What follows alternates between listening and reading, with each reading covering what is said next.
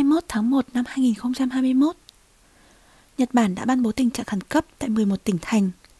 Các phương tiện giao thông công cộng cũng chịu ảnh hưởng của lệnh khẩn cấp và đã có một số thay đổi như sau. Trong thời gian này, thời gian vận hành, tần suất số chuyến trong ngày có thể khác so với lịch vận hành và thông tin trên Internet. Nếu bạn có dự định đi lại trong thời gian này thì hãy xác nhận lại xem phương tiện mình định sử dụng có thay đổi giờ giấc hay không nhé.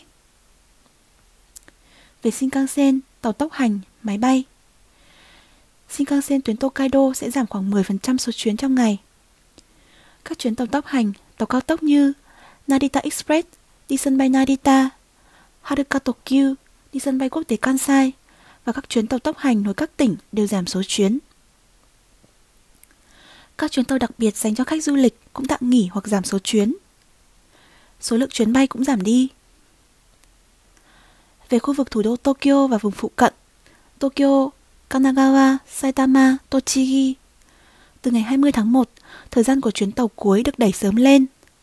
Chuyến tàu cuối, Shuden, là chuyến tàu cuối cùng chạy trong ngày hôm đó.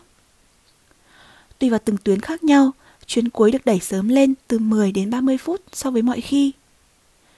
Ví dụ như tuyến JR Higashi Nihon, tuyến Yamanote Sen, tuyến Keihin Tohoku, tuyến Chuo, tuyến Sobu, 11 tuyến tàu có chuyến cuối sớm lên. Thời gian của chuyến tàu điện ngầm cuối cùng cũng có sự thay đổi. Ngoài ra thì nhiều loại tàu khác cũng có sự thay đổi. Về khu vực Kansai, Osaka, Kyoto, Hyogo, số lượng chuyến tàu chạy trong ngày cũng giảm đi.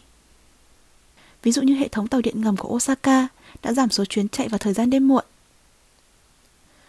Những chuyến tàu điện tại các khu vực khác cũng có sự thay đổi về số chuyến hoặc vận hành theo lịch mới. Trong tương lai cũng có thể sẽ có những sự thay đổi khác.